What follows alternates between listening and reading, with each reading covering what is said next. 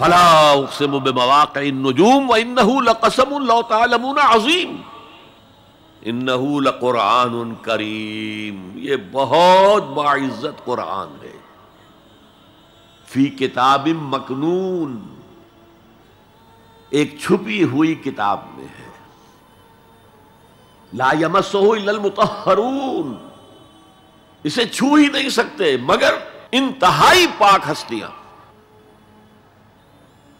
اس کے کیا مانی ہے پہلی بات تو ہمیں معلوم ہو گئی، مراد فرشتے ہیں۔ بے عیدی سفر اتن کے رامم برارا، اسی کی شرح ہو رہی ہے نا۔ اسی سے ایک فقی مسئلہ نکالا گیا کہ بغیر وضو کے ہاتھ نہ لگاؤ۔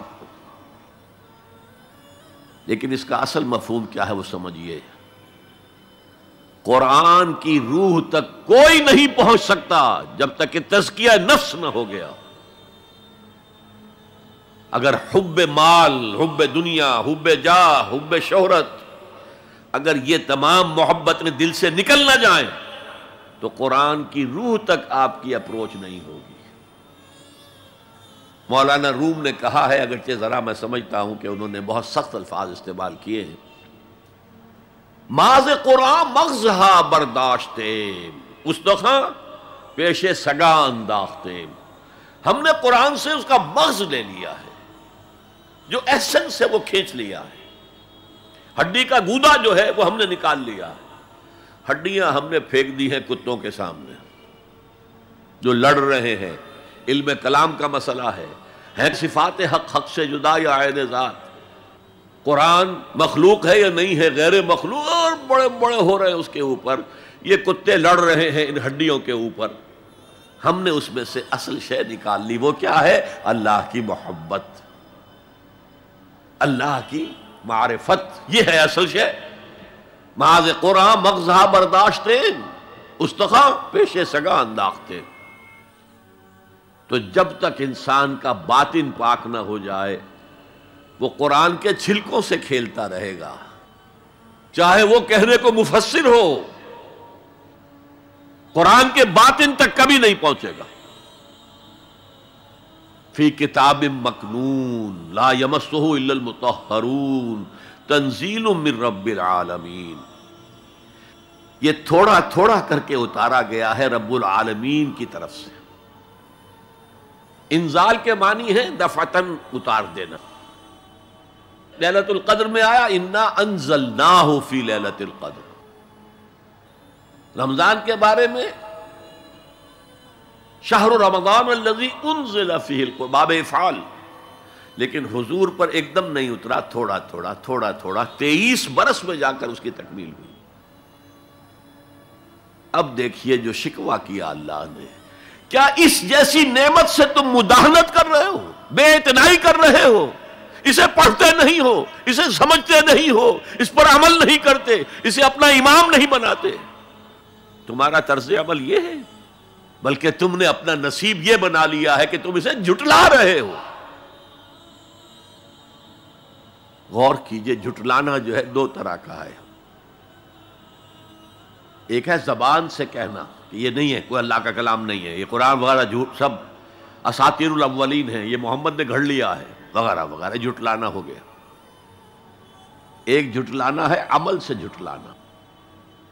مان تو لیا، اللہ کا کلام ہے، لیکن اس کی حرام کردہ شے کو اپنے لیے حلال کیا ہوا۔ حدیث نبوی ہے، ما آمن بالقرآن من استحل محارمہ اس شخص کا قرآن پر کوئی ایمان نہیں ہے جو اس کی حرام کردہ چیز کو اپنے لیے حلال ٹھہرا لے۔ اس اعتبار سے غور کیجیے، اور اس کی مثال بھی دی ہوئی ہے سورہ جمعہ میں۔